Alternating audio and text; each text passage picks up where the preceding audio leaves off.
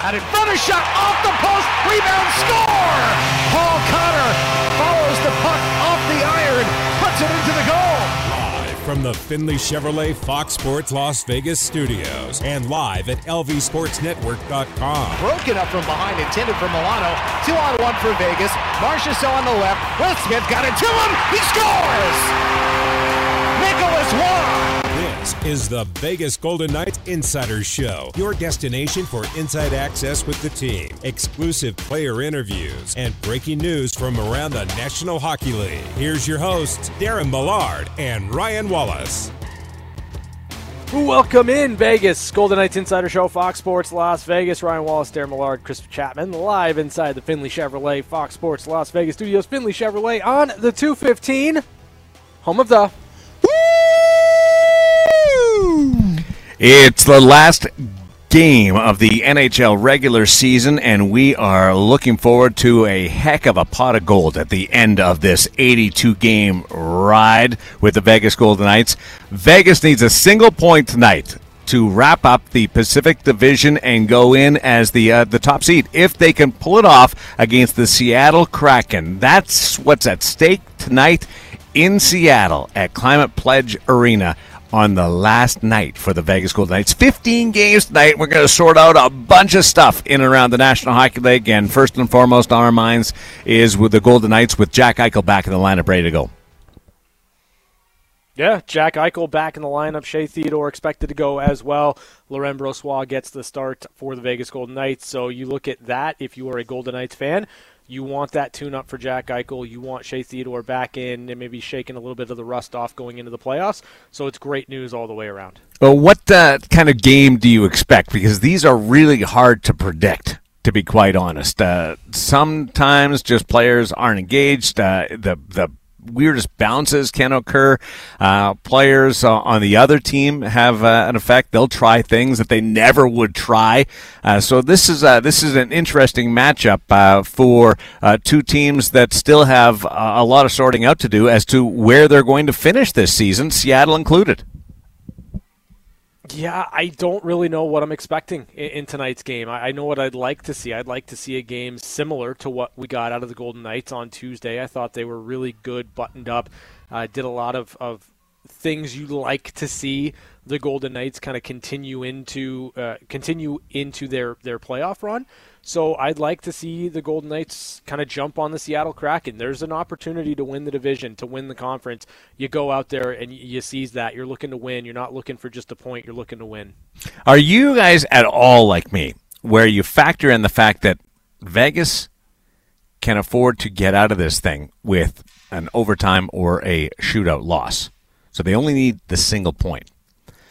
Are you looking at this like they go into the game with a one nothing lead? And that's basically the score. Uh, so if they get uh, a lead in the early minutes or, or, or open the scoring, they ba- they're basically up two nothing. Or are you watching the game like the uh, traditional result, like you would the other eighty-one? I I don't think that I'm going into this game. The last time you tried to put points on the board for the Golden Knights, it didn't go very well. No, but so they're no, they're already on the board. Time I... this time they're already on the board they're they're not already on the. Yes, they, they are. They they only need a single point out of the game. Zero. They they only need a single point sure. out of the game. The, follow my logic here. I'm with they you. Only I'm yes. No thank thank you, Chapman.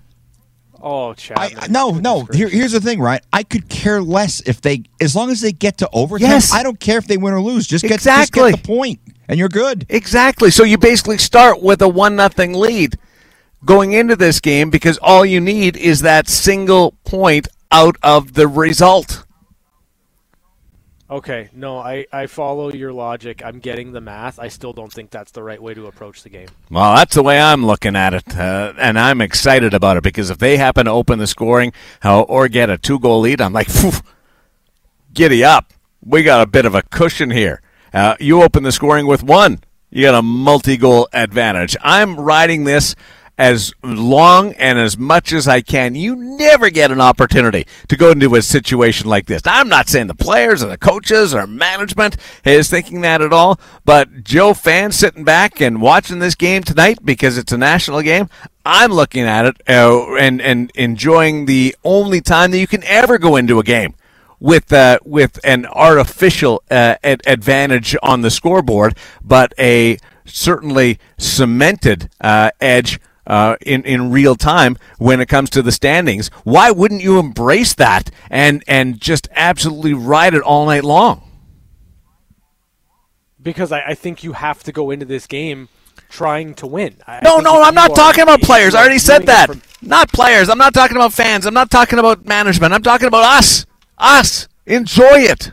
Yeah, I, I don't know. I don't know. I, I, I, I, I don't. I, I can't. That's the ultimate direction. Scrooge angle right there. I, not- I'm aware of that. I get it. Not embracing I, I, a I- lead. as as a lot of as a lot of people will say, and as I've seen mul- multiple times throughout uh, the you know the the, the various clinch, clinching scenarios, you don't want to clinch by backing into it or losing, but you get it because you got the point. You want to win the game. I don't care how you they win- clinch. You want to hit 51 wins. You want to you want you want as a fan, you want to tie the wins record from year number 1. You want to blow past the points record from year number 1. I, I think if if you're a fan going into this one just saying, "You know what? I only want the point. It doesn't really matter anything else." I, I'm not sure that that's where the fan base is. I Everything else is gravy, to baby. a win tonight. Everything the wins record uh, the points everything everything else is gravy. Clinching first in the pacific that's that's the pot of gold and you can revel in uh, a little extra stuff for sure and enjoy that but uh, first and foremost you've got an advantage going in knowing that you only need the single point and uh, you'll know uh, what's going on with the Vegas Golden Knights uh, game happening about an hour and a half after uh, what's uh, going to occur between the Edmonton Oilers and the San Jose Sharks. So you have a little bit of a heads up on that. So it's it, there's going to be. Uh, some some high drama tonight. Uh, whether you buy into my philosophy with Chapman or you go uh, ball humbug and, and play it like you could any other game, uh, like like uh, Ryan Wallace. This is this is a really interesting night. Yeah, it's a, it's a huge night. It's a big night, obviously, for the Golden Knights. It's a big night for Golden Knights fans because you're you're looking at an opportunity again to, to pick up your third division title in six seasons. There aren't a lot of teams that are going to be able to say that. So that's why I think it's such an important game for the Golden Knights to to really hone in on wanting to complete the job, get it done, and win this one. I will say both Edmonton and Vegas have a reason to for people to feel uh, sorry for them or or have sympathy for them uh, if they should not come out on the right side of the Pacific Division first place standing. Because Vegas has virtually led the division all year and has survived the most uh, crazy situations uh, with with injuries again. And this time it really got focused in on the goaltenders in the uh, post All-Star schedule uh, part of it.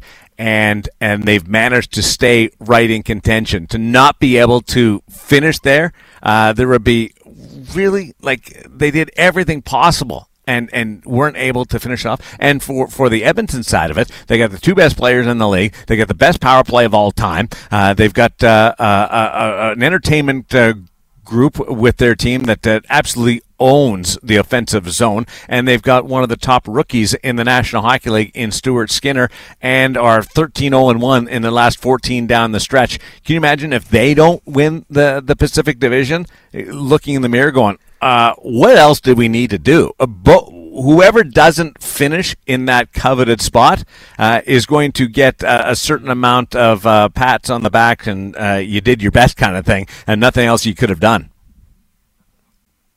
Yeah, I mean, you know, the Edmonton Oilers are very possibly going to end their season on a nine game win streak, and it will not be enough if the Golden Knights are able to get that point. If the Golden Knights win tonight, like they will not be able to win the division, ending the season on a nine-game win streak. That that's pretty remarkable when you really put it into context that way.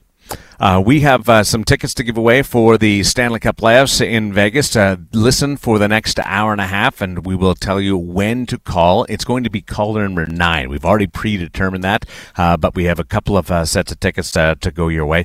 Uh, that is a carrot dangling with you, so you really you're already starting with an advantage as well, an opportunity to be at at the the opening round of the Stanley Cup playoffs for the Vegas Golden Knights. So we're also following the other action on this 15 game night in the uh, Stanley Cup playoffs. John Shannon is going to join us, the former executive producer of Hockey Night in Canada, co-host of the Bob McCown podcast. And uh, yesterday I talked about uh, what uh, Ray Ferraro had to say just regarding uh, the anticipation of Jack Eichel's first Stanley Cup playoff appearance, and uh, we're going to bring you some of that sound as well. So a lot to get to here going forward. I do like the fact that that Vegas is is not shying away at all from from the load management uh, option uh, that is available to every team uh, going into this. You're seeing uh, it scattered all over the National Hockey League and lineup decisions. I love what Vegas and, and Bruce Cassidy have done here.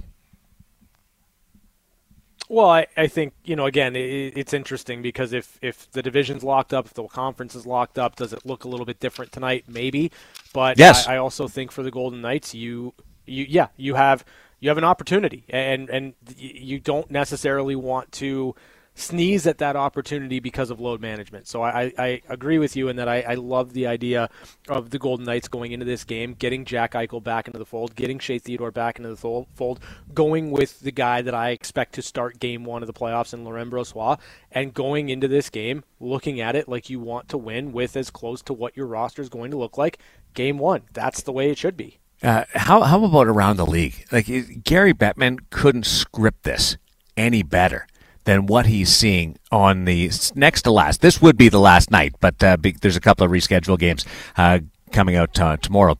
Uh, but all the mystery surrounding what's coming up uh, over the next uh, eight hours is just holding everybody uh, uh, with bated breath. We we got three divisions that have not been decided going into tonight.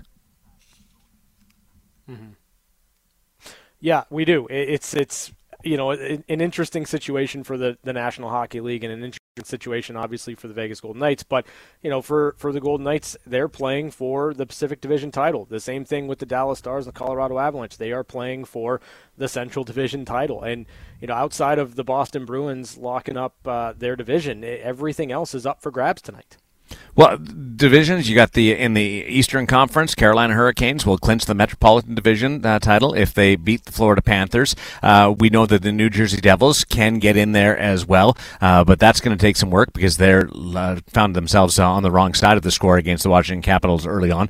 Uh, and in the Central Division, you've got the the likes of Carolina or Colorado and Dallas going at it. Dallas can clinch the Central Division title if they beat the Blues in any fashion, and the Avalanche lose to the Jets in any fashion, or they get one point and the Blues and the Avalanche lose to the Jets. So it, it, that's complicated. But the but the Avalanche will clinch the Central if they defeat the Jets in any fashion, and the Stars lose in, in regulation. And so, uh, who's who's the most surprising team that going into the final day? Of this schedule for these teams uh, is is it Colorado working their way back? Is it Dallas being in contention? Is it Vegas missing the playoffs last year and holding a, a, an advantage on the final day uh, of the regular season uh, for the Vegas Golden Knights, trying to hold off the Edmonton Oilers, uh, the Carolina Hurricane, New Jersey Devils? Uh, I'm not sure they were expected at the start of the year. I certainly didn't have them uh, fighting for first place on the last day of the regular season. So of those of those six teams that are fighting for the three division titles, who's the most surprising? Who's the most expected to be there uh, and would be disappointed if they don't close it out. Yeah, it's hard not to look at what the Golden Knights have been able to do uh, a year after missing the, the playoffs for the first time in franchise history, getting back to this this opportunity to clinch not just the Pacific Division but the Western Conference. I, I think you have to kind of look at that as um, surprising. You know, you knew the Golden Knights were good, but you just you know, to be able to go from that to where they are today, I think is fantastic. Now, I will say the the Avalanche are surprising because of all the injuries that they've dealt with all season long. There was quite a bit of time where they they were kind of on that playoff bubble. You didn't really know if they were going to go on a run.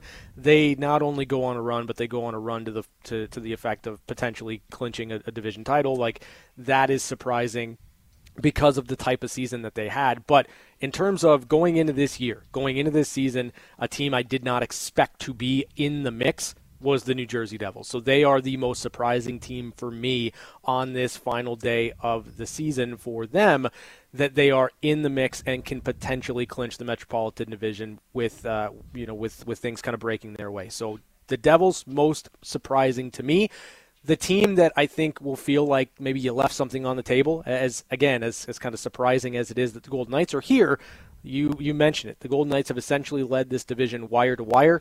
It would really be um, an unfortunate turn of events if on the final day of their season they were unable to secure that division that they led for the majority of the season.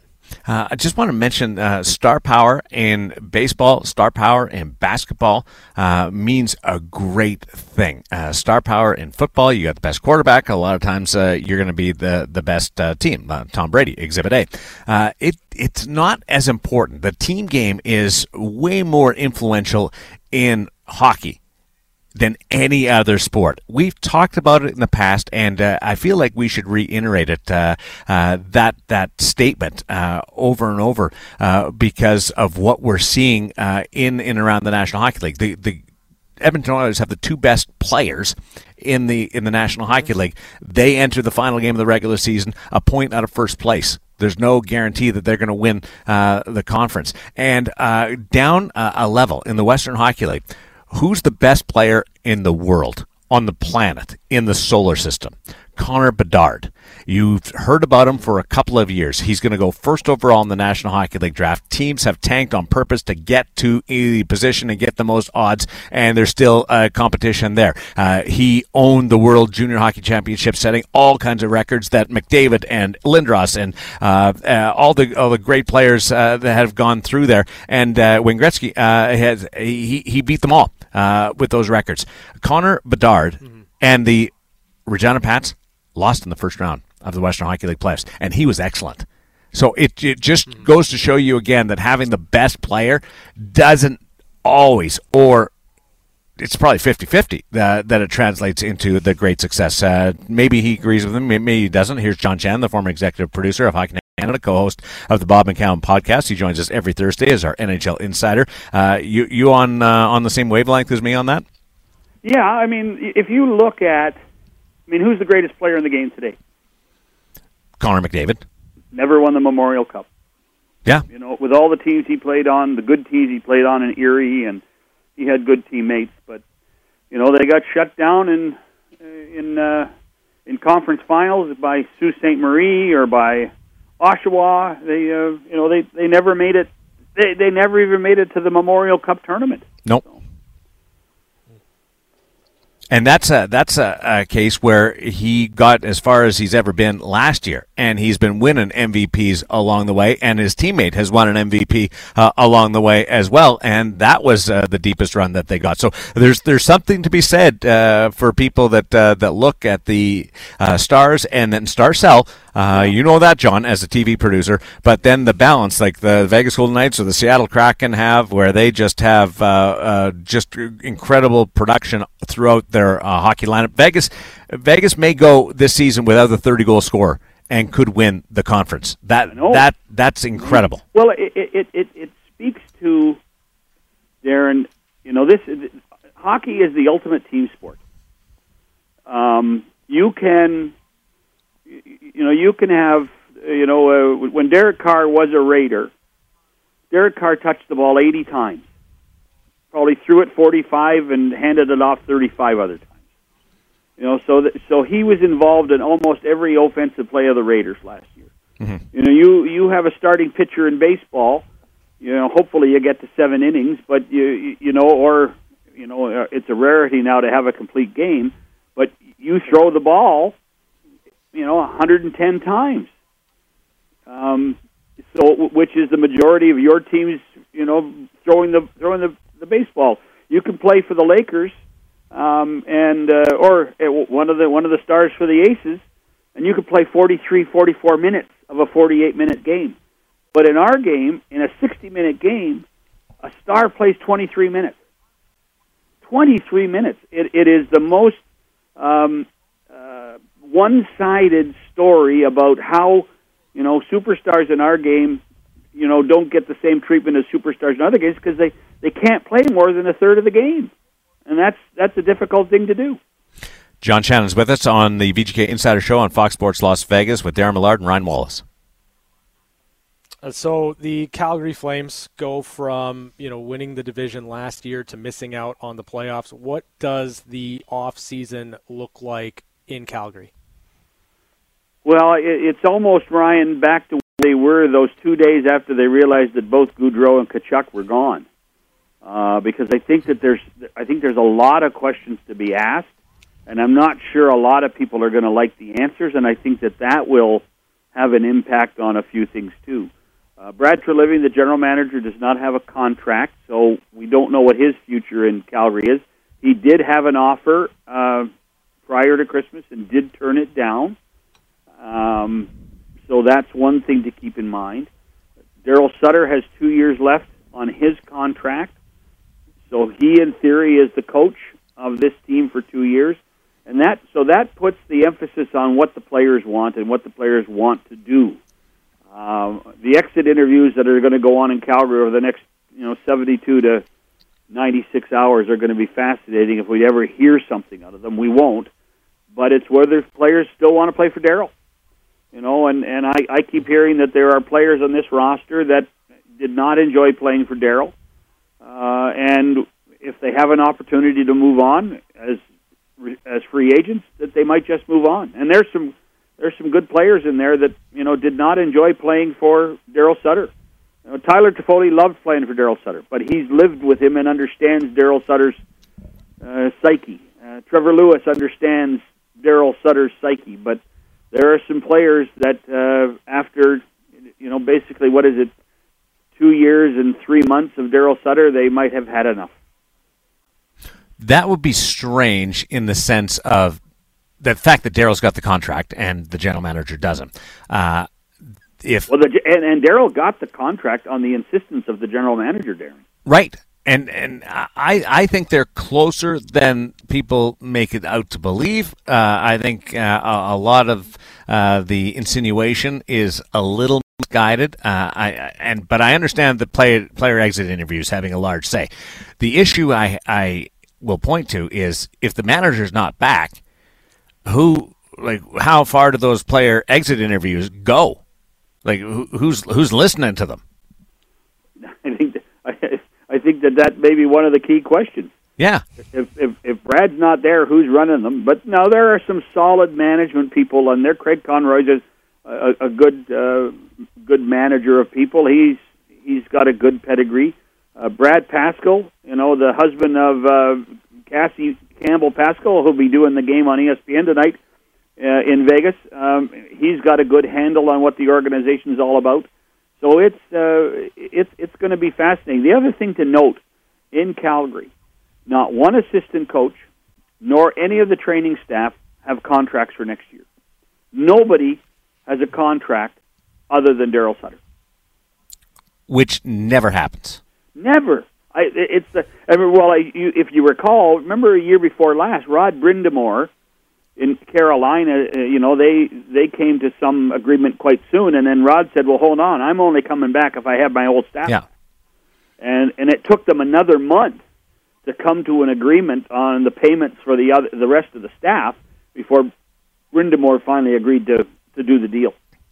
John Shannon chatting with us. Uh, we know uh, that Pittsburgh and Calgary were hoping to be in, expected to be in, and they missed out. So massive disappointment on those teams. I'll, I'll put St. Louis into that mix as well. But the, on the next tier of, of teams, where you have Buffalo, uh, Ottawa, Detroit expected to be uh, better this year. Uh, I, I, don't know about Philadelphia, whether you agree with that. Uh, Vancouver was had some high hopes at the start of the year. Who's who took the best jump and who kind of didn't follow through on it. Well, I think the the team that had the the best jump was well the Buffalo Sabres.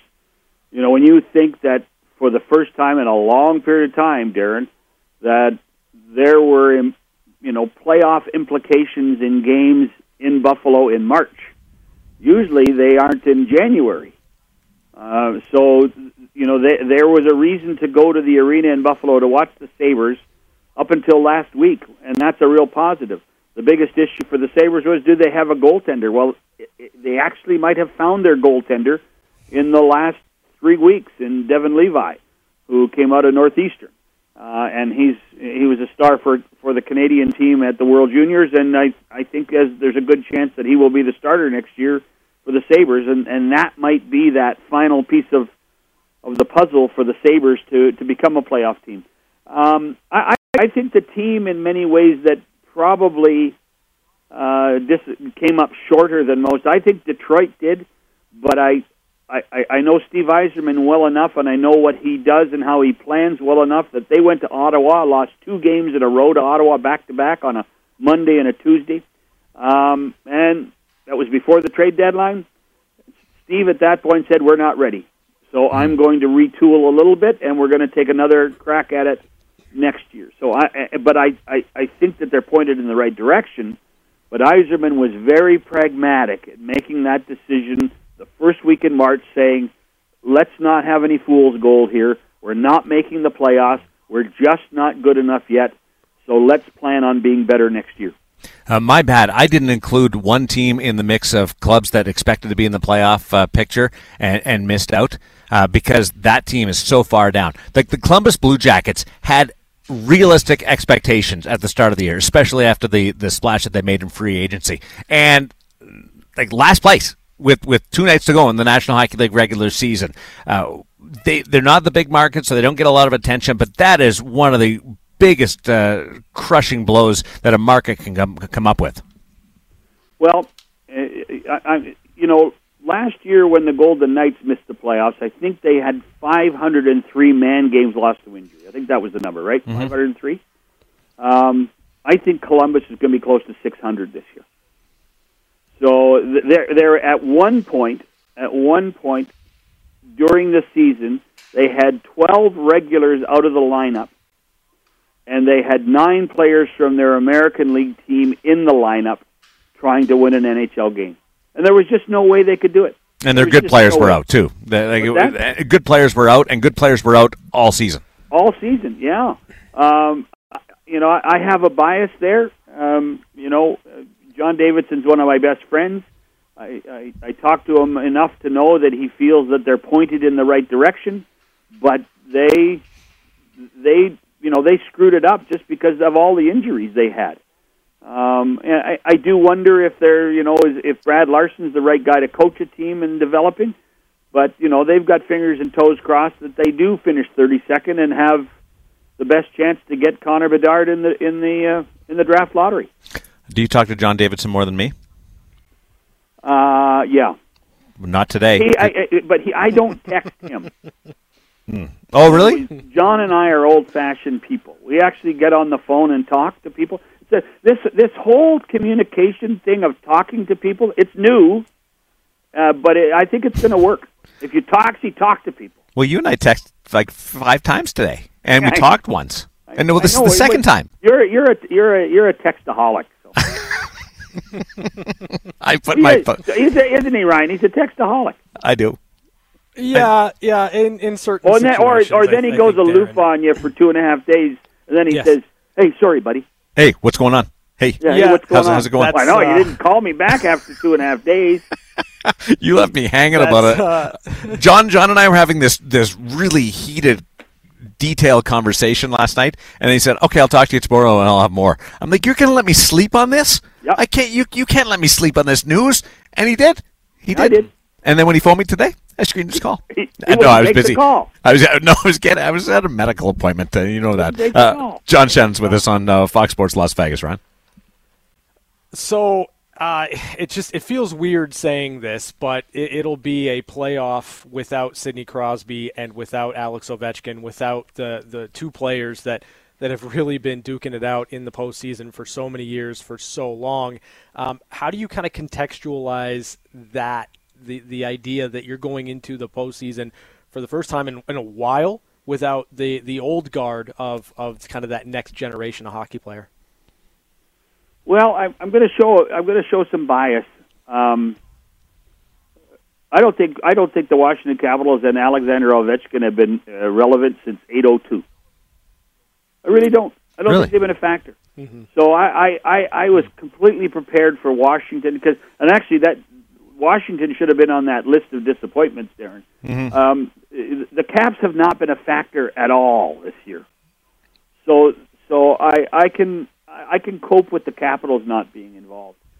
Um, you know what the Penguins have done in the last three days is absolutely ridiculous. Um, But they, you know, they they made some mistakes. They had players getting paid a lot of money um, that couldn't come to the dance and, and, and couldn't contribute. And um, it, it's it's a really strange thing. They have four really good players in Pittsburgh. Four really good players. Crosby, obviously, Malkin, Letang, and Jake Guentzel. But nobody else. Nobody else. And and so all of a sudden, uh, and Golden Knights fans would appreciate this. You know, depth is really important in the game of hockey. That's one of the reasons the Golden Knights have been able to uh, have this resurgence this year is their depth. Well, Pittsburgh has no depth at all. Jeff Carter's been a disaster this year. They traded uh, for uh, Mikael Granlund, been a disaster. Uh, you know, they they have had some injuries on the blue line, and their goaltending. I, I, it's inexplicable, inexplicable what their goaltending is. Tristan Jarry's twenty five and twelve, and, and but can't stop the puck. So I, I just don't. I don't get it. I don't get what's going on in Pittsburgh. We're going to miss the Penguins not being in the playoffs simply because uh, because of Sidney Crosby, though. Uh, when you said 802, e- explain to people what that is. Well, it just uh, um, Gordie Howe, the the record of, to make Alex Ovechkin the number two goal scorer of our time. He has scored a hat trick in Chicago, 800, 801, 802. Gordie Howe was at 801. Um, but that was that was the hi- if you if you look and talk to a Capitals employee, what's the highlight of the year? Well, Alex Ovechkin's goal scoring and getting to number two was the highlight of the year because there has been nothing else in Washington. Nothing. You're right, and they brought in a Stanley Cup champion goaltender, and uh, they uh, signed uh, Strome to a nice contract. Uh, it was valued, and they extended him. There's uh, there, there's a bit of a a path there where they could go either way, and I don't know which way uh, they're going to go. What are you what are you looking forward to to start the Stanley Cup playoffs? What's your your big Yeah, story? I, I'm looking forward to tonight because, and I, I- I'll, I- I'll uh, be candid. Somebody with in, in the Kraken organization was really excited that they are um, uh, playing the game in against the, the Golden Knights tonight uh, a half hour earlier than the Kings game, so they can keep an eye on the what's going on with the Kings and what's going on with the Oilers at the same time as the Golden Knights Kraken game because let's face it, that's a Rubik's cube. That's all it works out. You know, the Kraken win and the Kings lose and the Oilers win, then you know that means it's I think it's Edmonton, Winnipeg, and then it's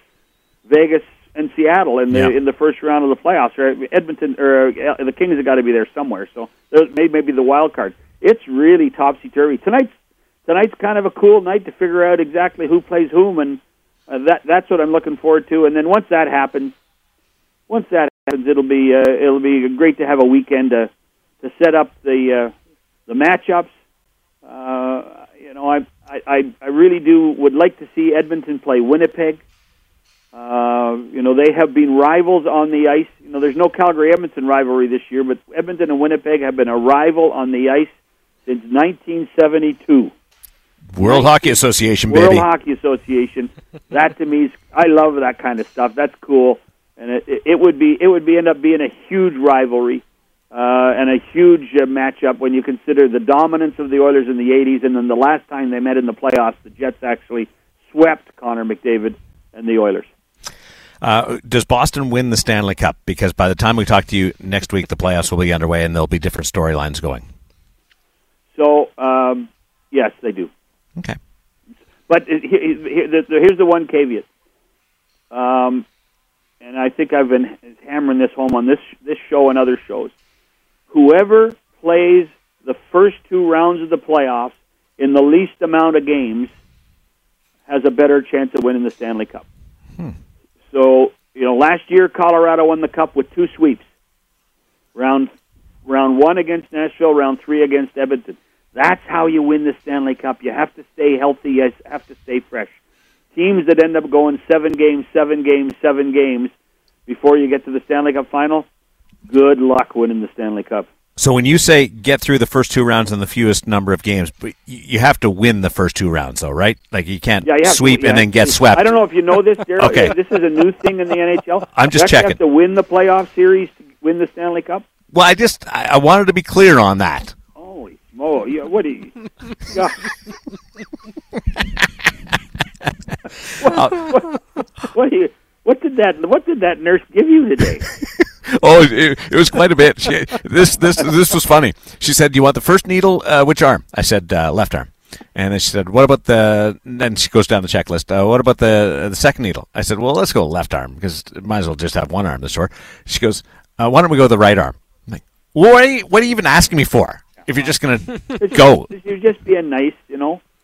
that's exactly it. So it, so it was tetanus and rabies, Yep. or Tet- one was tetanus. and rabies. One, one was tetanus. Uh, uh, I think the other one was measles.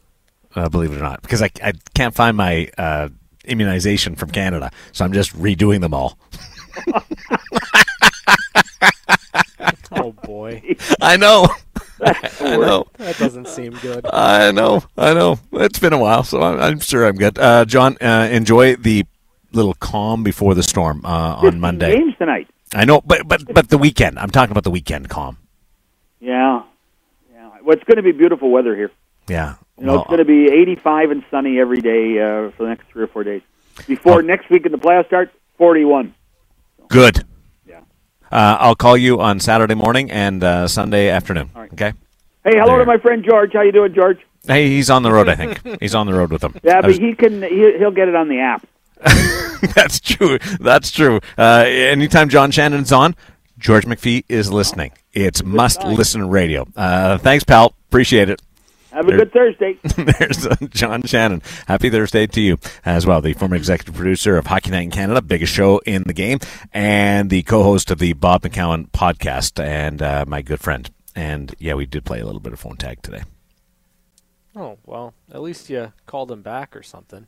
Yeah, well, we, we, we talked. We were all, we were all over the place uh, on that, so so it was good. Uh, uh, we're going to take a break. Uh, when we come back, a little bit more on the Vegas Golden Knights angle, and I want to tell you that we've got a chance to win tickets to the playoffs at T-Mobile Arena, and you'll hear from uh, Bruce Cassidy as well, and Ray Ferraro on what Jack Eichel is going to experience next week in his first ever Stanley Cup playoff appearance at the VGK Insider Show on Fox Sports Las Vegas.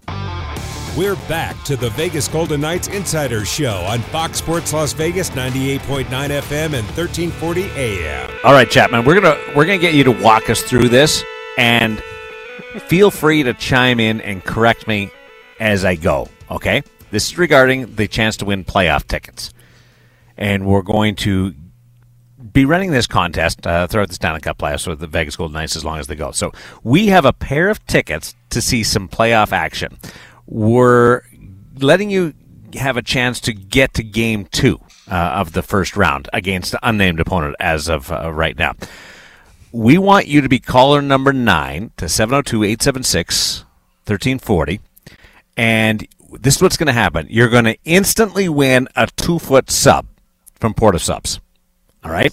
And more importantly, don't tell Port of Subs that. But uh, uh, more importantly, I'm just I'm reading this. Uh, we'll get you uh, into a draw to win tickets to see Game Two of the first round next week. All right, so you instantly win a sub, and then you go into a draw to win playoff tickets. All right, is is that basically what we're doing right now? That's what how how I interpret it. All right. Yes, yes. So we're all in agreement here. If I, I if I've screwed up, right. if I've screwed up, we've all screwed up. yeah, I, I like how So- you, how you're going to take us down with you, So- captain of the so being- Titanic over here. Yes. being being the rules guy on the show, y- you're you're op your opportunity right now in this moment to win is to win a two foot sub, two foot sub, and you go into a draw. And then you go into a drawing for the tickets that will Right. be given away at a later date to get you to game number two. We'll do this right now, caller number nine, and then we will also do it uh, later on in uh, the show. So this is uh, this is good. We'll give uh, Chapman an opportunity to answer the phones. We'll come back and we'll uh, tee up hour number two, a short hour number two, making way for the pregame show on Fox Sports Las Vegas. This is the VGK Insider Show on Fox Sports Las Vegas, 98.9 FM and 1340 AM. Now back to Darren Millard and Ryan Wallace. Normally, we'd be catching up with Chapman right now, mm, going through all his various idiosyncrasies of his life. Uh, but uh, that's not going to happen. Not going to happen until uh, the next hour because we're going to extend our time on Fox Sports Las Vegas and AM 1340 and keep it going uh, right up until 6.30 and then we'll turn it over to Ryan Wallace with the Vegas Golden Knights pregame show ahead of the contest between VGK and the Seattle Kraken. And we know that the Vegas Golden Knights enter tonight with a one-point lead atop the Pacific Division. Uh, and if they get a point out of the game tonight, they will win the Pacific Division, and uh, celebrations will be all across the Las Vegas Valley. Pretty cool. Uh, they don't celebrate as much. The, the team that celebrated the most, by the way, uh, for accomplishing something as far as clinching uh, in the Stanley Cup playoffs, uh, whether it be home ice or just a position, uh, that was the Winnipeg Jets the other night. Uh, they had a significant on ice party, and I, I felt like some of that was just because of the uh, craziness of the third period against the Minnesota Wild, which was full of intensity and fights and scuffles and fines and suspensions, uh, and, uh, and maybe that was uh, that's what uh, instigated a little bit more. But uh, I'd love to be able to see an on ice celebration by the Vegas Golden Knights tonight, even if it is on the road. Oh, I'd, I'd love to see it probably even more because it would be on the road. I think that that would be a pretty fun moment for the Golden Knights in the in the in the barn of the newest expansion team in the National Hockey League. If they're able to clinch a third division title and they can have a little extra uh, celebration at the end of that game, that would be, in my opinion, really fun and, and exciting. So for the Golden Knights, uh, go out there, get the job done, do that. Um, but you know the the Winnipeg Jets, they're, they're they're glad to be back in the dance, right? Like they are glad to be back in the playoffs. They're glad to be in a situation where you know things kind of teetered for them at, at toward the end of the season. And uh, if you're Winnipeg and you've got Connor Hellebuyck, you've you've got a chance in any series that you play. Storylines. All three teams left uh, as potential opponents for the Vegas Golden Knights: LA, Seattle, Winnipeg. Uh, give me your best storyline for each one. Let's start with uh, Los Angeles. So Los Angeles, it's you know you're kind of going back to year one, right? We've talked about all the parallels eh, between this season and in year one for the Vegas Golden Knights. First ever playoff series in Golden Knights history was against the Los Angeles Kings. You've got Jonathan Quick, though.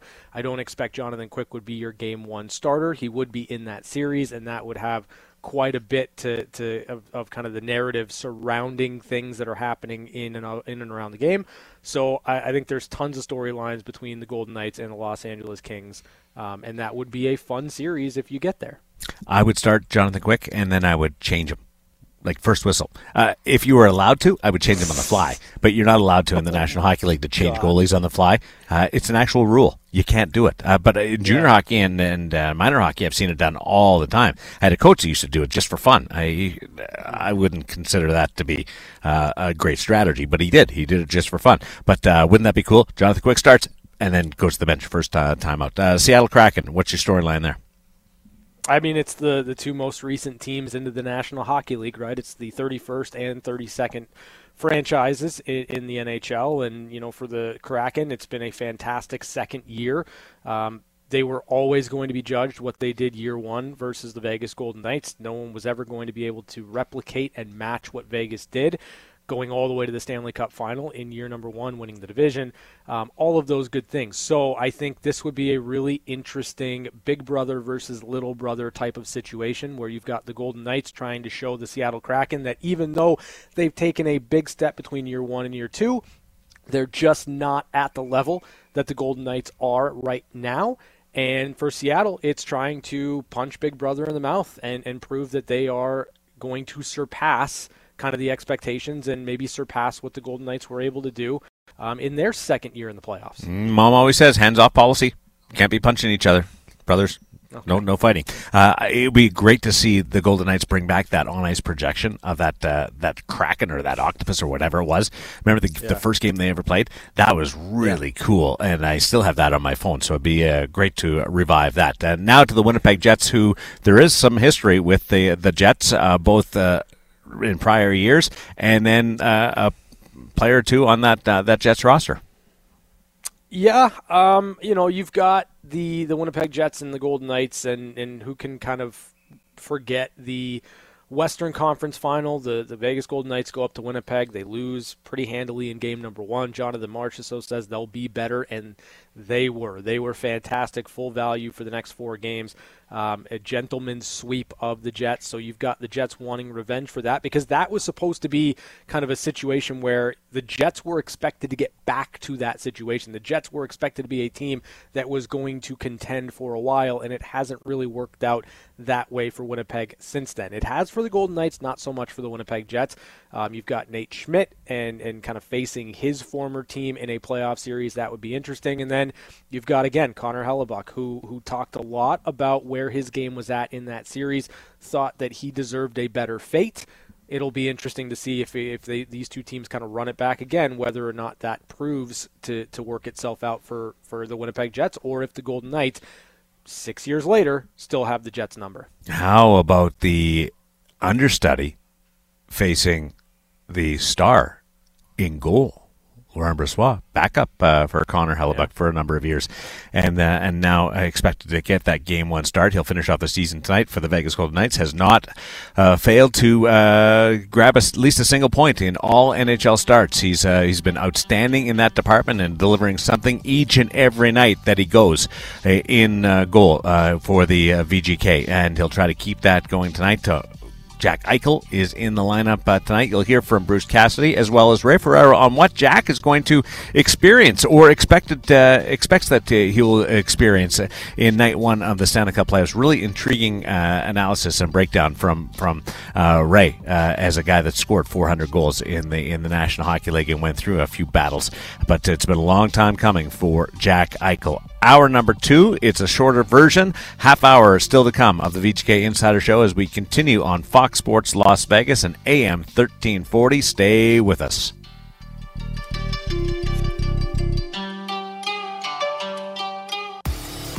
Will gets the puck for Carrier. He gets stripped, taps the loose puck for Kessel. He scores! Kessel from below the goal line. Because one hour isn't enough. We welcome you back for hour number two of the Vegas Golden Knights Insider Show. Knights grab it on the right wing side. Smith to the point. Pietrangelo scores! Set up by Riley Smith. From the Findlay Chevrolet Fox Sports Las Vegas studios and live at lbsportsnetwork.com with your hosts Darren Millard and Ryan Wallace.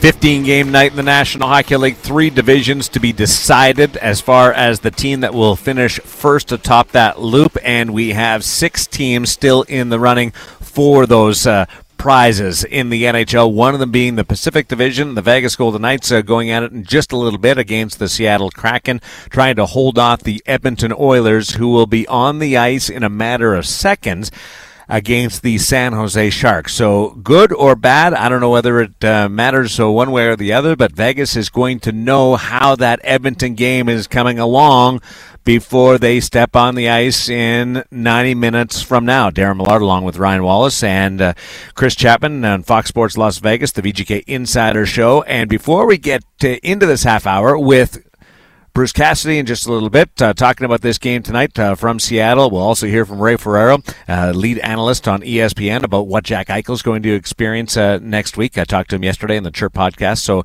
uh, some uh, great analysis on what the long wait is going to be like when it's finally wiped out for Jack Eichel. let's get into the opportunity to go to round one at T-Mobile Arena. lucky VGK Insider Show listener is going to have the opportunity to walk through through those doors is we have a pair of tickets to see some playoff action.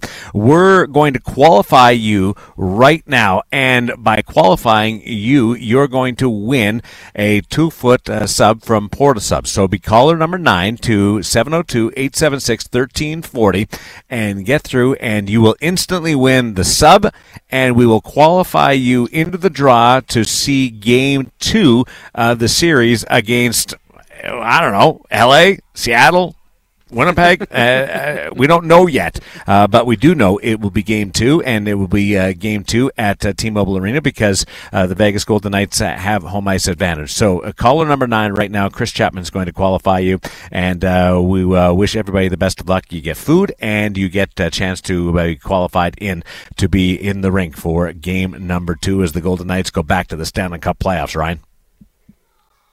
Yeah, so you know, obviously, um, for the Golden Knights, this is a, a big night for them. They have an opportunity in front of them, one point on the night, and they will clinch the Pacific Division title. They will get their themselves into a position where they'll have home ice advantage through the first three rounds of the playoffs by virtue of winning the Western Conference as well and you know what? You you have an opportunity to go to uh, to a, a, game in, in round one of the playoffs. It's a great opportunity in front of you and in front of the golden knights tonight Bruce Cassidy is doing his best to make sure that it is a Pacific Division title and a Western Conference uh, top seed because he's going with uh, Jack Eichel in the lineup tonight. And uh, number one goaltender at this point, Laurent Brossoit, is going to uh, finish off the season by starting both halves of this home and home series. There was some speculation that they might fit either Adin Hill or go with Jonathan Quick, but uh, he's going with his guy right now in Laurent Brossoit. And Bruce Cassidy spoke to the media, including Ashley Weiss, this morning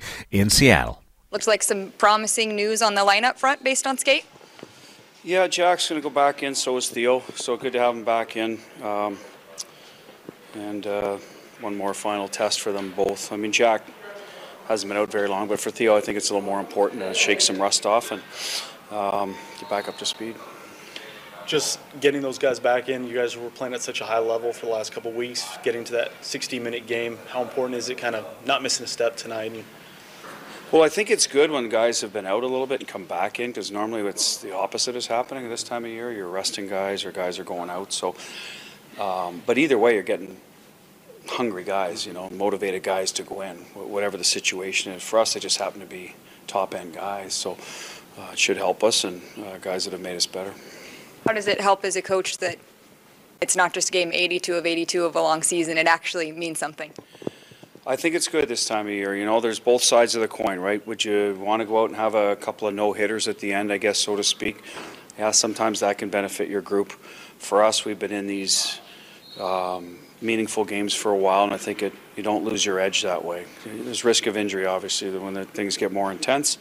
You've seen that around the league, but at the end of the day, um, I think all the guys would probably prefer to play in these type of games than, than the other ones and LB obviously was trending. Looks like he's going to go tonight. Yeah. I guess is that just building the game ahead of yeah. Next he, week? You know, he hasn't played that much for us. I think it's eight games, so um, it's not a busy week. It'll be two games. Two games a week, I think, is a good number for whoever our starter is. We we talked about that way back in October. We try not to roll guys in there three times a week. Now sometimes it's necessary, injuries, whatnot.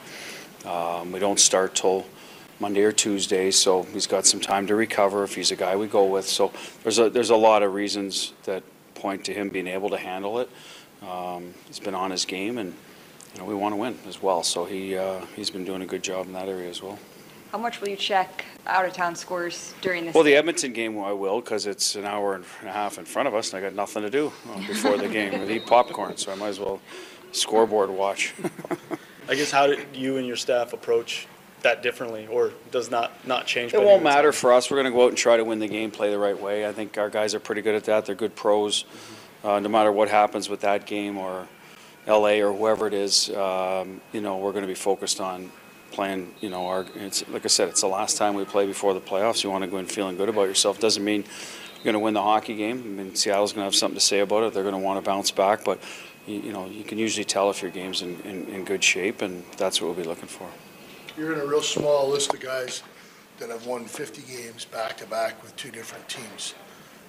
What's about Bruce Cassidy that he can he can achieve that?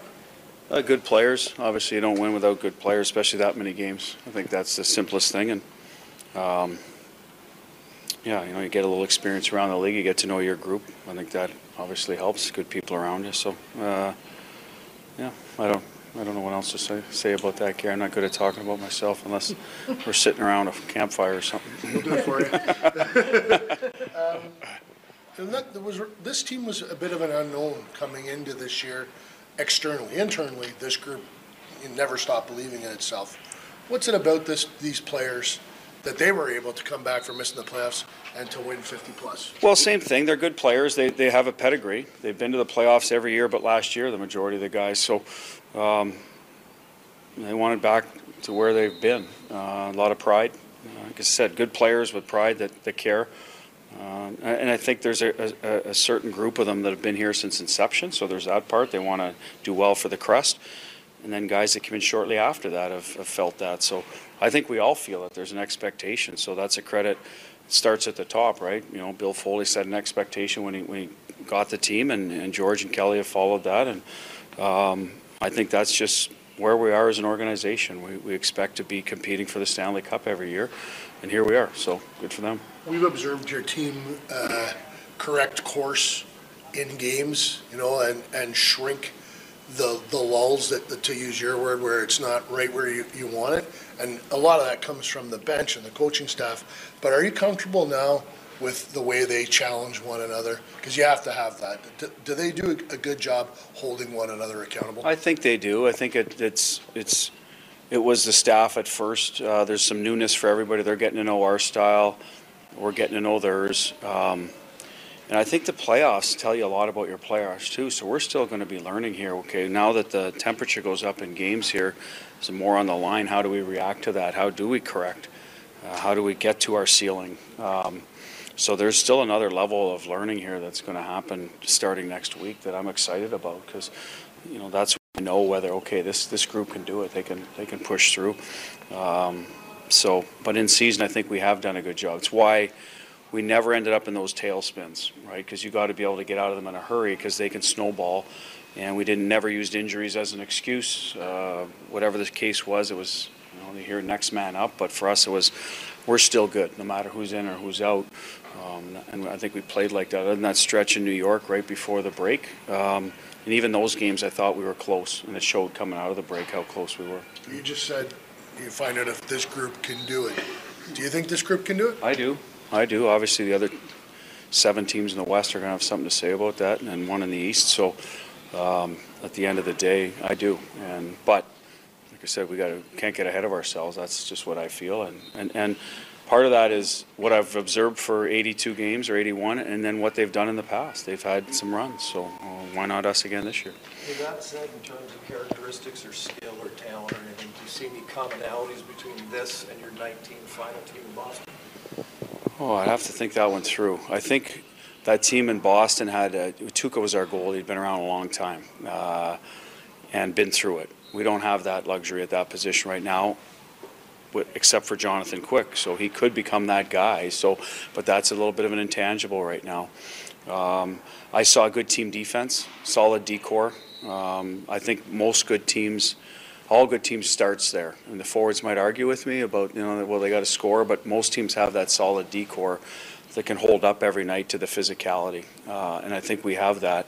Well, again, time will tell. I got to say, I'm with Bruce on that. Uh, solid D corps gives you a foundation for which to work with. Uh, the other side can work. You can have high end talent and, and not the best uh, blue line, but there's it always feels like you're you're living on the edge with, with that approach. uh, if you ask any coach, any coach, they will take that blue line and goaltending and then filter it up uh, up front and, and find the goals uh, from there, uh, keeping the puck out. It's just, just the way coaches uh, are, are brought up. And the Golden Knights, arguably the best depth in, in the National Hockey League on their blue line. Yeah, I, I agree with that 100%. I think for the Golden Knights, their strength has been their blue line. It's been their defensemen. It's been their ability to kind of limit chances going back the other way. And, and you know, that's what I, I really do feel has allowed them to win 50 games this year. Even through the injuries, the, the Golden Knights have been able to kind of lean on that structure and lean on that identity, and they've done it to great success. Well, there, there's a lot of different ways to spin that. Uh, with you have a, a solid line core uh, and how much it can influence your lineup, but just look at the the numbers uh, when this team has its starting six together and going.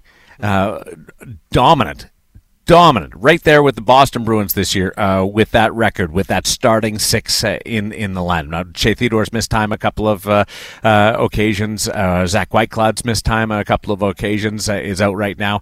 Alex Petr- Pietrangelo missed two and a half weeks around Thanksgiving and into December. Like they've they've had stretches where they're they're they're big players uh, on that blue line haven't been around. And Ben Hutton has come in in, in the last uh, three weeks and done a great job uh, for this team. But you've also had uh, contributions from Daniil Miromanov. Uh, and, and we saw the offensive uh, surge that he gave this team, certainly on the power play. Brayden Pachal has has done a, a really jo- good job. Kaedan Korczak as well, getting his his his feet wet. But but the the analytics and and analytics can be fancy stats or they can be just plain old wins and losses. The wins and losses when this team's got a starting six in the lineup is one of the best in the National Hockey League, and they're going to get one of those starting six back with Shea Theodore. I wasn't sure whether he was going to go in. Uh, I know he practiced yesterday, uh, but he practiced in that blue non-contact jersey. Uh, that uh, obviously uh, gave them an idea of what he can do and where he can uh, contribute. Uh, but still, uh, going from a non-contact jersey uh, on an optional skate and into the lineup for the final game of the regular season, uh, that that's a big jump and they have looked at this and and examined it and think that the uh, any risk is is minimal. And I think that's so big just just for Shea to have just to have a, a go around uh, on the ice tonight in a game uh, in, a, in, a, rink that he loves by the way. Absolutely uh, eats it uh, up uh, in Seattle during the last two years. But getting getting a game under his belt before Monday or Tuesday is huge. Yeah, I agree 100%. I think for Shea Theodore, um, and it's kind of exactly what Bruce Cassidy said there, right? It's just kind of shaking off the rust, getting the, the first, you know, uh, 15, 18 minutes uh, back under your belt in a game that is going to be intense and that you are playing another playoff. Well, see how his body reacts too. Line. See how he, how he reacts, uh, what what he's dealing with. Uh, how how does that respond to to game action? Yeah, yeah, exactly. It's it's you you get into the game, you get to to knock off some of that rust, and you get to see how things kind of progress from there for Shea Theodore. But at least you're doing it in a situation where you're you're not in playoff games. You get to ramp up to that intensity as as much as you can through this this grace game, so to speak. And you know, in in that regard, I think there's a lot uh, positive to pull through for Shea Theodore. Get out there, get into you know some of those reads and some of those plays that you want to make and then see how your body responds after i mentioned the fact that uh, bruce cassidy has uh, got some history on his side uh, back-to-back years winning 50 games uh, but with two different teams and he's the only guy to do it uh, Gary Lawless uh, during the conversation uh, said that it's a small list. It's a really short list, uh, one, and that's it. Uh, the only the other one that I could think of that had the potential, and I've been racking my brain since the other night uh, when they hit the 50 win campaign, and Gary and I were, were throwing this around on live TV and couldn't come up with any names, and there wasn't any other names. But the, in, in doing some, some subsequent research, uh, Mike Keenan back in 1994 uh, with the New York Rangers, won 52 games. Also won the Stanley Cup that year, but won 52 games. And that was a bizarre offseason in which he left the New York Rangers and uh, was was uh, found guilty of uh, negotiating uh, while he was still under contract with the Rangers. Uh, w- went over to the St. Louis Blues, but wasn't able to win 50 again because there was a work stoppage. Uh, and uh, and yeah. so he was uh, not given the, the, the runway that, that Bruce Cassidy uh, was. So th- th- there's another one. It's surprise departure because you don't you got to figure out what led like what caused a guy to be available the next year to win 50 games with another team. And uh, for the Boston Bruins, they made a coaching change, uh, surreal as that uh, uh, sounds, and uh, and Bruce Cassidy is in and then wins back to back 50 games in a National Hockey League season. So really cool and makes us think about the history of the game. Now, from winning 50 games in back to back seasons to making your first ever appearance in the Stanley Cup playoffs, that's going to happen. We don't know whether Vegas is going to open Monday or Tuesday. We'll know more about that in the next 36 hours as the matchups become solidified. Uh, but they're going to open at home, and Jack Eichel is going to play his first ever Stanley Cup playoff game. Uh, Ray Ferraro is the lead NHL analyst on ESPN. He joined me on the Chirp podcast yesterday, and we uh, bandied about a bunch of situations. One of them was Jack, and uh, Ray scored 400 goals plus in the National Hockey League. And I wanted to know from Ray, who's been through all of it and then watched a lot of it as the lead analyst on uh, uh, the National Hockey League uh, for a couple of different networks, uh, what Jack is going to experience in game number one. Jack Eichel's going to play in the playoffs for the first time. What do you expect? Early on, I expect he's going to try to do too much by himself because he's just going to be fired up. Like the first 15 minutes, I think the puck's going to be glued to his stick whenever he has it, and he's not going to see anything, and he's going to be, you know, I got, you know, he's going to be so pumped, and then he'll settle in. He's an incredible talent that play. I, I think this is the the reason Jack gets criticized as he might is because everything he does looks so lackadaisical easy. People can tell you a hundred times what it's like to do something, but you need to experience it. And this is the next stage of the season where the pace grows, right? There's training camp, there's the preseason games, there's the regular season games, there's after Christmas, there's after the All-Star break when you're right into the, you know, the rush to the playoffs, and then there's the playoffs. And he'll get that and he'll learn that no matter who tells him what. Like he's he's going to slow down and he'll find two back checkers run him right over because they're coming back 100 miles an hour. Because every puck is the most important puck you'll compete for until the next one. And it's not like that in the season. You lose a puck and you're like, eh, you know, I mean, you want to win the battle, but you're like, eh, you know. And in the playoffs, you lose that battle and you feel like you feel something different and and it's the it's the coolest thing. I think he'll be fine. I don't I don't really sweat it, but I think the first little bit's going to be overwhelming uh, as he tries to do everything at once. How awesome is that uh, from Ray Ferraro, the lead analyst on ESPN, uh, joining me on the Chirp podcast uh, yesterday, running through uh, all the different scenarios that uh, that we're going to experience uh, in the Stanley Cup playoffs, and that one right there is high on a lot of people's lists. Seeing Jack Eichel perform on this stage for the first time, and and I think I think Ray is right in the money when it comes to a situation where like it's he's going to want to make that impact. Uh, we talked yesterday about how Jack loves that stage. He's going to want to make uh, his mark uh, on that stage, and it might be 15 minutes before before he truly settles into the game. Yeah, it, it's going to be really interesting to see how that uh, progresses for Jack because I, I think everything Ray said is is right on the money. And go figure, he's he's he's one of the best in the business for a reason. You're you're going to get a player in Jack Eichel who's amped up and wants to make some plays. He wants to be a difference maker, and once you are able to see it for the first time, then you can start to adjust. You can start to kind of settle in, and and I think for Jack Eichel, the adjustment period is going to be the most interesting factor of that first game in the playoffs. Uh, Jack uh, Laurent Brossoit. There's a few different areas that uh, we're going to keep an eye on uh, going into the start of the Stanley Cup playoffs with this very experienced Golden Knights team, but with a few different tweaks to it from the last time that we saw the Golden Knights in the Stanley Cup playoffs and making that deep run.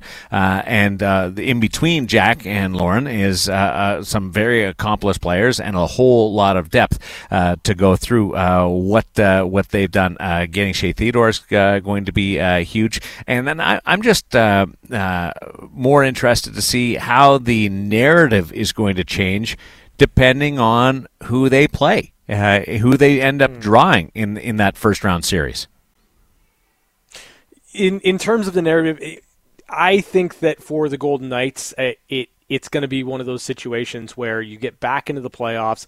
There are going to be, and and you know, I think rightfully so. When you talk about Jack Eichel first run in the in the playoffs, Laurent Brossoit per, prohibitive number one starter, at least to start for the Golden Knights. Um, what's it going to look like? How are the Golden Knights going to respond in, in their first playoff action in, in two seasons? I think that's going to be interesting. But, you know, I also look at it, and for me, I think the Golden Knights are one of the deepest teams in the Western Conference. I think they're one of the deepest teams going in the playoffs. And I think that depth that has propelled them all season long, when matched up against any team they play against, is going to come out on the other side. There are a couple of different stories that uh, we're not going to get to today because we're just uh, short uh, half an hour of our show. So uh, I want to make sure that uh, that you know that we're aware, obviously, of Jonathan Toews uh, is done with the Chicago Blackhawks. He's playing his final game tonight. we'll we'll dive into all of that tomorrow uh, on the VGK Insider Show. We'll have uh, obviously uh, time to reflect on what happens tonight and where the Vegas Golden Knights uh, end up in the Pacific Division, the Western Conference, and uh, then uh, who the matchup is going to be. So a whole bunch to get to tomorrow on the VGK Insider Show. I should tell you, Vegas needs a point out of tonight, mm-hmm. and they clinch the Pacific Division. That's also uh, would be moot if the Edmonton Oilers lost uh, to the San Jose Sharks.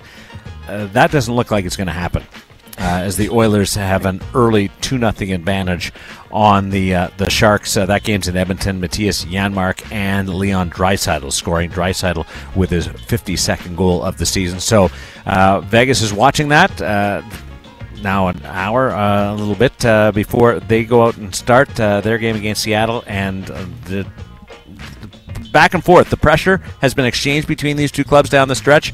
Uh, looks like it's going to be back on the uh, the Vegas Golden Knights. Uh, for Ryan Wallace, uh, Chris Chapman, uh, thanks for listening to the VGK Insider Show. Uh, tomorrow we'll preview round number one of the Stanley Cup playoffs, but up next, previewing tonight's game